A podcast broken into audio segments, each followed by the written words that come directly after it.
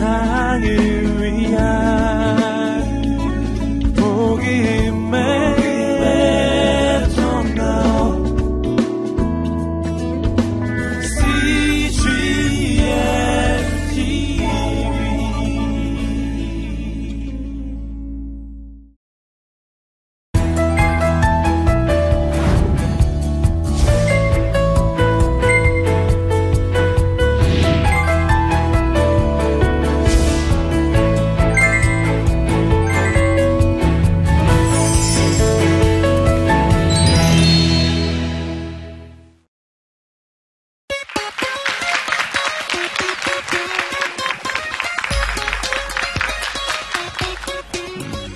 안녕하세요. 저는 그 영화 아, 철가방 우수 씨를 연출한 윤학열 감독이라고 해요.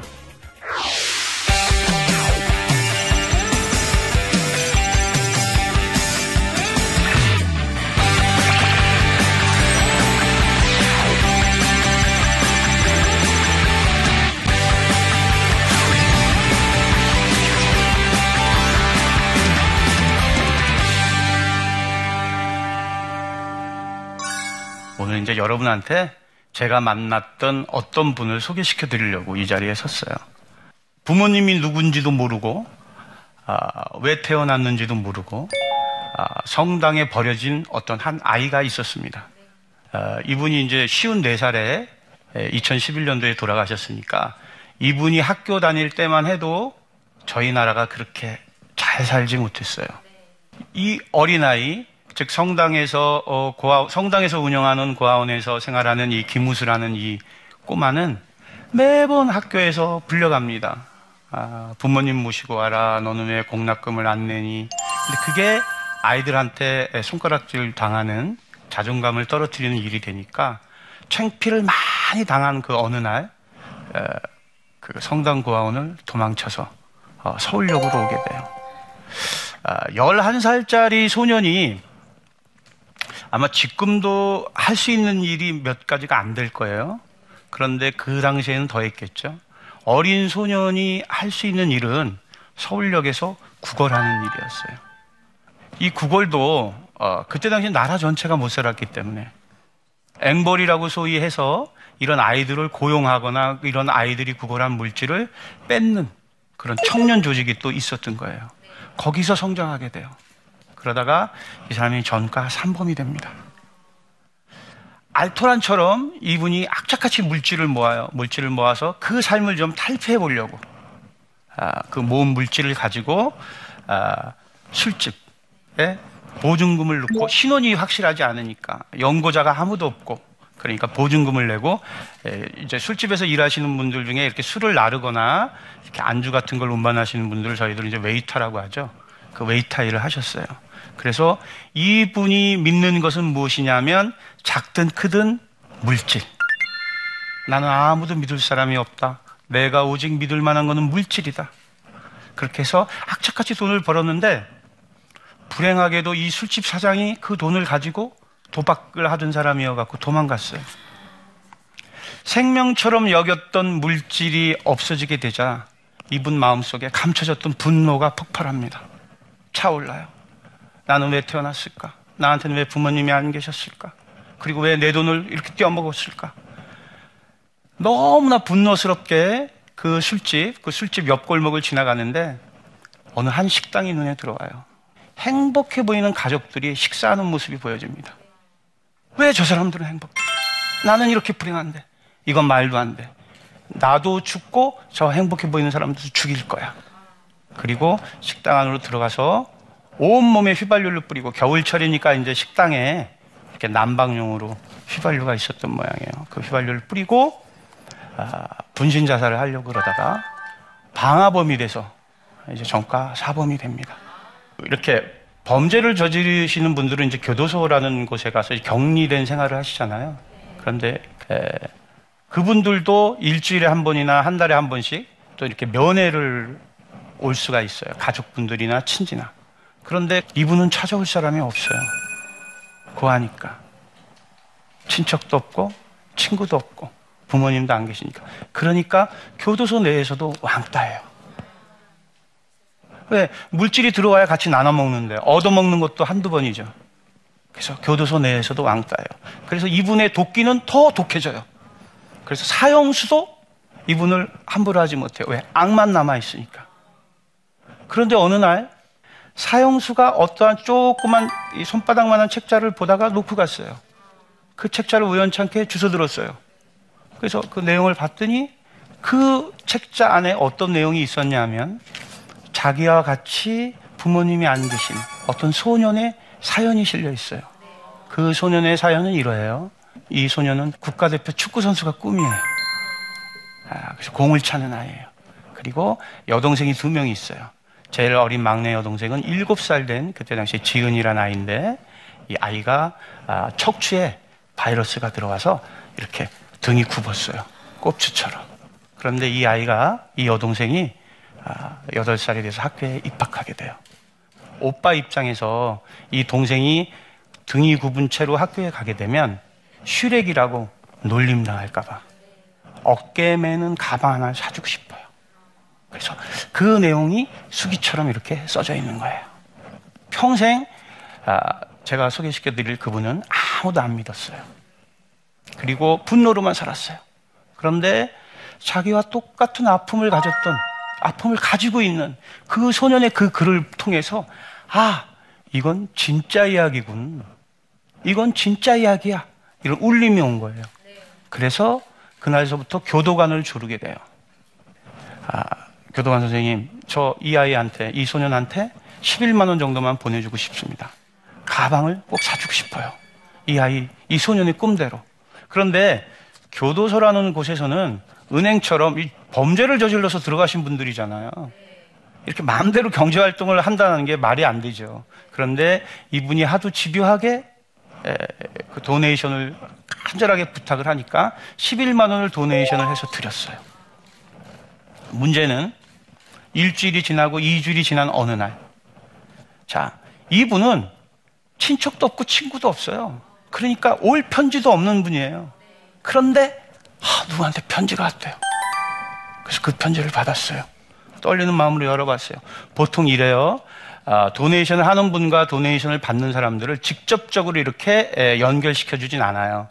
왜냐하면 혹시라도 불미스러운 일이나 혹은 또 어, 어, 그런 일들을 생길 수도 있, 기 때문에 어떤 재단에서 그 중간다리 역할을 하거든요. 아, 어린이 재단을 통해서 온 답장은 이러해요. 이 오빠가 여동생한테 가방을 사주고 그 여동생이 가방을 메고 신나게 학교 갔다 와서 놀림을 좀 덜 당하니까 밤에 잘 때 이 저 허리가 아픈 아이니까 이렇게 엎드려서 잤나 봐요. 자는데 가방을 메고 너무 좋으니까 안 끄르고 애기들 그럴 수 있죠. 좋아하는 장난감 있으면 안 놓치고 인형 같은 거 품고 자듯이 그렇게 누워 있는데 그 누워 있는 그 여동생의 얼굴이 이렇게 미소 짓는 것 같아요. 그래서 오빠가 감사의 답장을 어떻게 썼냐면 어디 사시고 무엇을 하는 분인지 모르지만 내 동생 지은이를 웃게 해주신 아저씨 감사합니다. 감사합니다. 감사합니다라고 썼어요. 아, 이 감사합니다라는 말이 평생 울분과 분노로 살아왔던 이분의 영혼을 울려요. 우리 왜 좋은 예술 작품이나 이런 거 보게 되면 그런 표현 쓰죠. 영혼의 신금을 울린다. 그것처럼 그 학생의 답장이 얼어붙었던 이 어떤 분의 마음을 이렇게 녹이기 시작해요. 그래서 이분한테 무엇이 생겼냐? 삶의 비전이 생겼어요.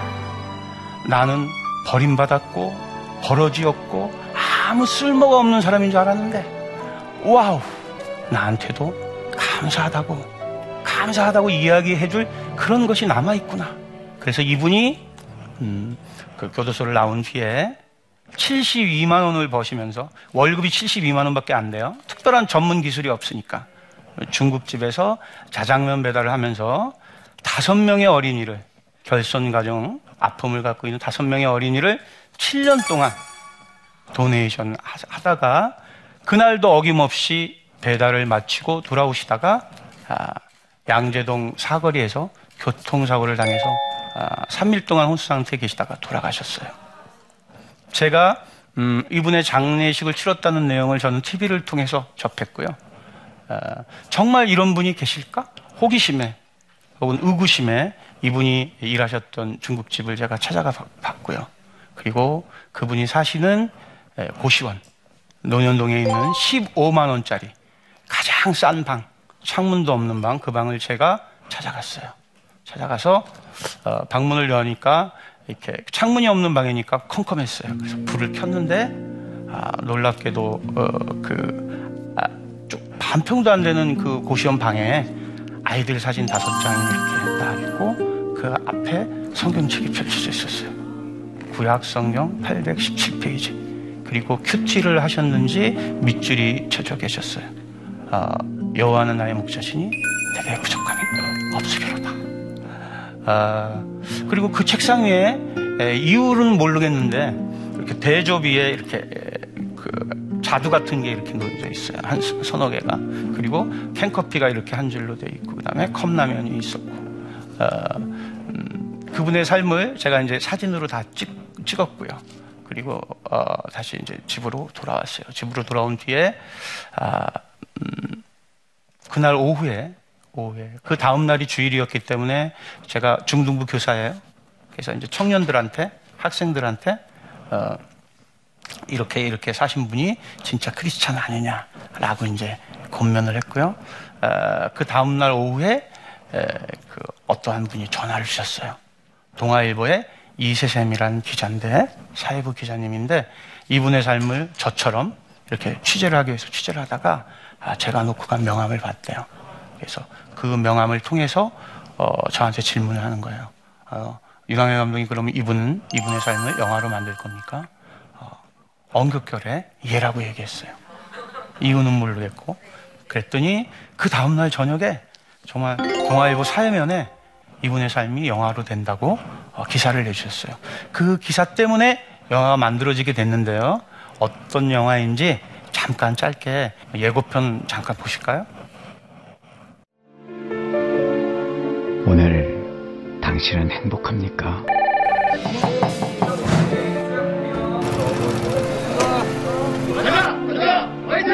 뭐 청와대? 여기 백악관이다. 여보 여보 진짜 청와대래? 그것이 아니야? 맞네. 우리 맨날 여기 중국집에서 시켜 먹는 거 배달부 아저씨 있잖아. 김호수 씨. 왜 그랬어요? 죽으려고.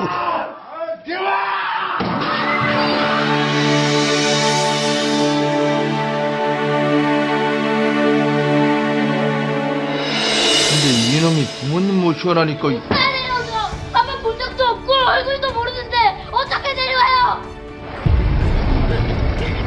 일단 정규직 아니시고 거주지도 고시원이라 보험 가입 어려우시겠네요. 이 아이들, 이 아이들 다 내 아이들이야. 가진 거 없이 고시원 살지만은 나 잘못되더라도 약속 지키고 싶습니다. 세상에서 가장 낮은 사람들 이들이 내 친구이자 가족이다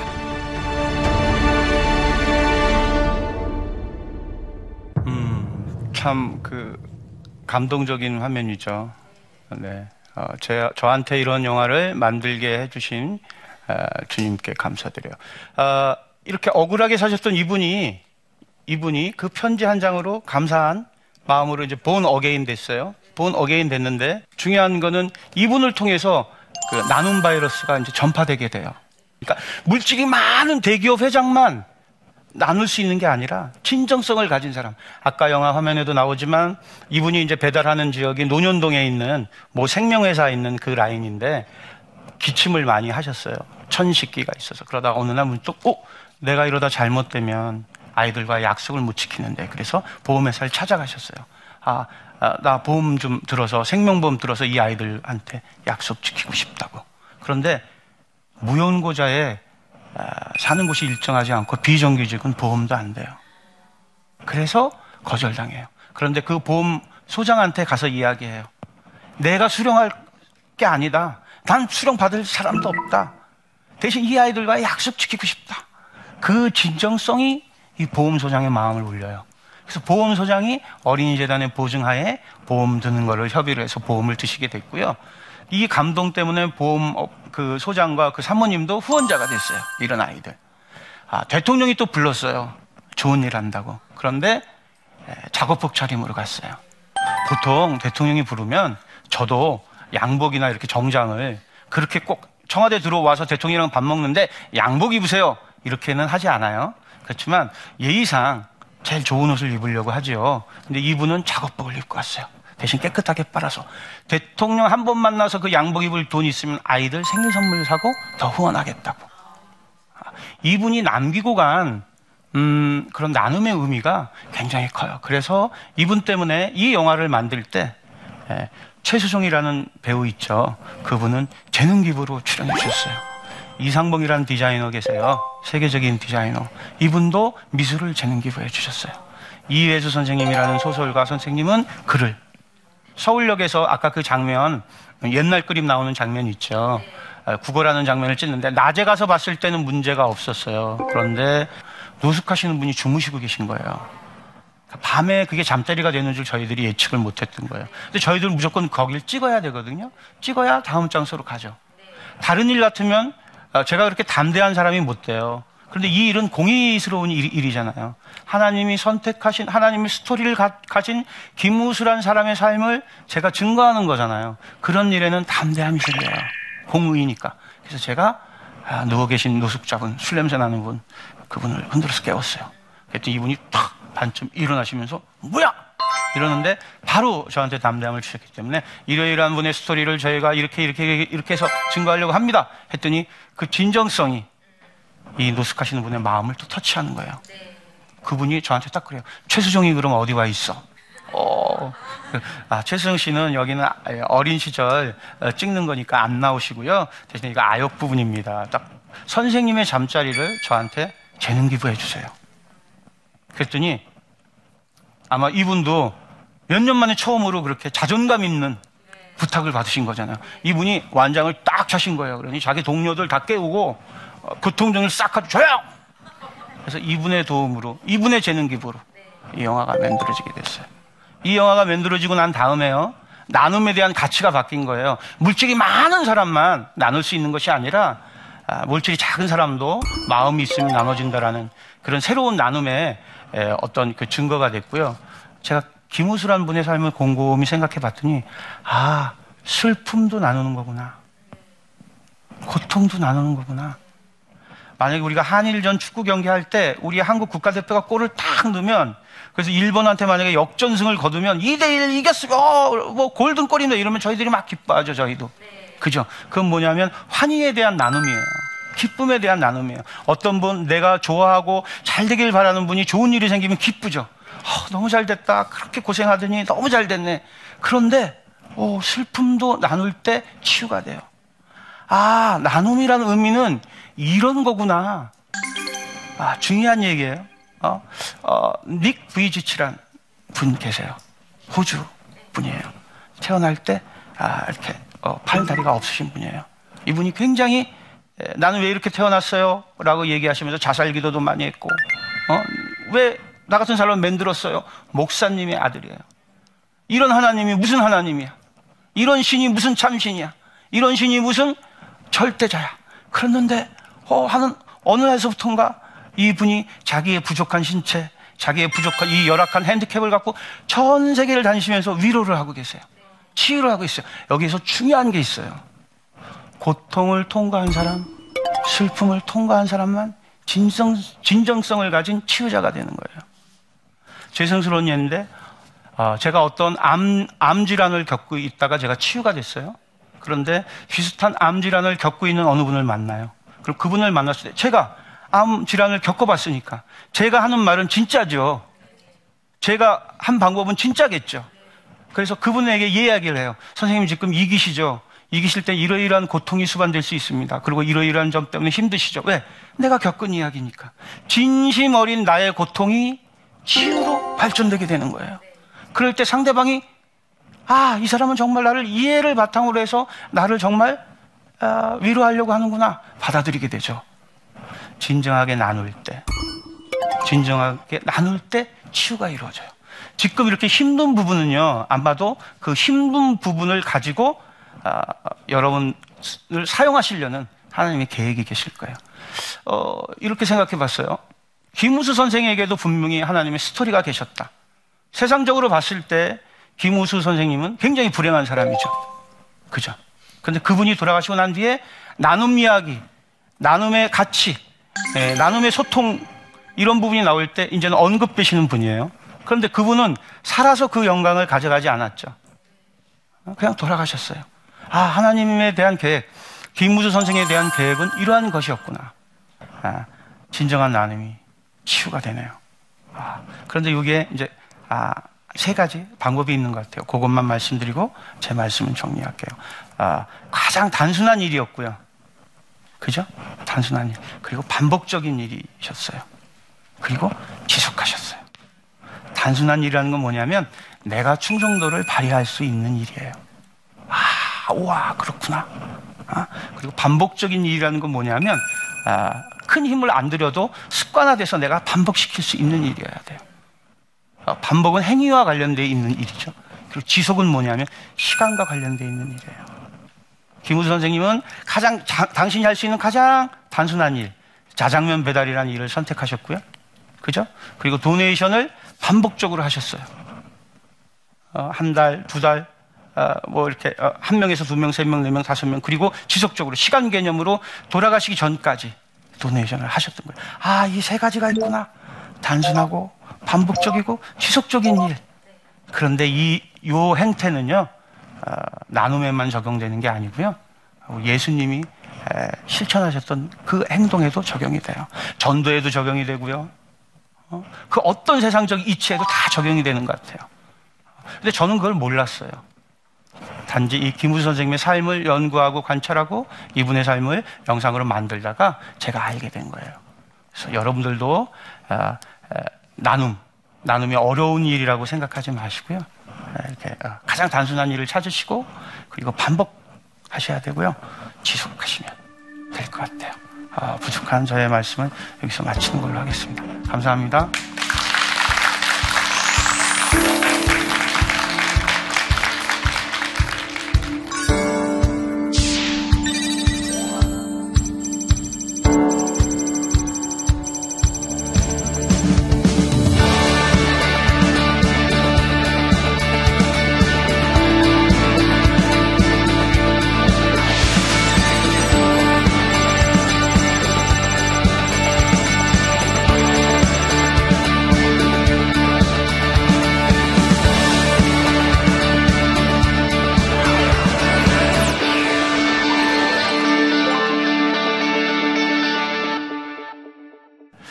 혹시 뭐 어, 이분의 삶과 관련되어 있는 질문이나 또 다른 영화와 관련되어 있는 질문들 질문을 하실 분들 계시면 질문해 주세요. 제가 그럼 아는 네.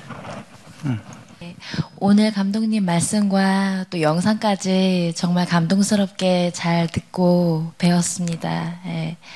그럼 감독님께서 앞으로 어, 실천하실 또 앞으로의 나눔의 계획이 있으시면 어떤 것인지 좀 궁금하거든요. 말씀해 주실 수 있는지. 어, 그럼요. 저는 이제 청년들을 좋아해요. 아, 청년들이 이 다음 세대를 전환할 수 있는 무궁무진한 보배들이거든요. 그래서 제가 갖고 있는 것, 스토리를 만드는 약간의 기술, 그리고 영화를, 이렇게 영상을 만들 수 있는 이런 것들을 청년들한테 이렇게 전해주고 싶어요. 어, 그래서 어, 그런 아카데미도 지금 계획하고 있고 또 어, 영상의 힘이 굉장히 세요. 무궁무진해요. 어, 이 영상을 도구로 해서 사회에 좀 긍정적인 에너지를 이끌어내는 것들 에, 저 혼자만 하는 것이 아니라 청년들이랑 함께 이렇게 할 계획을 갖고 있어요. 어, 나침판이라는 이런 귀중한 프로그램을 통해서 제가 만나봤던 김무수 선생님에 대한 에, 그런 음, 그 인연들 또 영화를 만들게 된 계기 과정들에 대해서 짧게나마 말씀드렸어요. 음, 귀한 시간이 됐으면 좋겠고요. 아, 이 말이 정말로 어떤 분한테는 큰 힘이 될 수 있거든요. 이 방송 프로그램이. 네, 오늘 감사했습니다.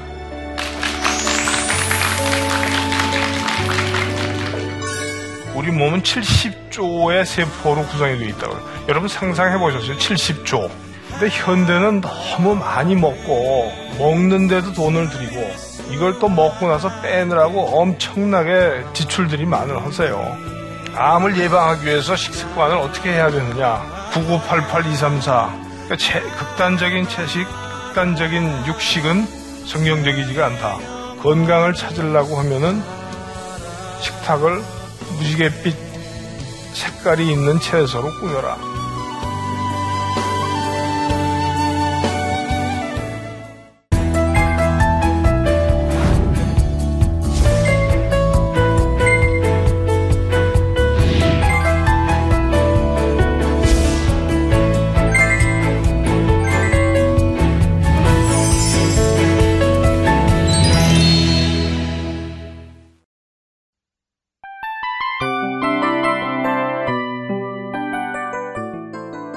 프로그램은 청취자 여러분의 소중한 후원으로 제작됩니다.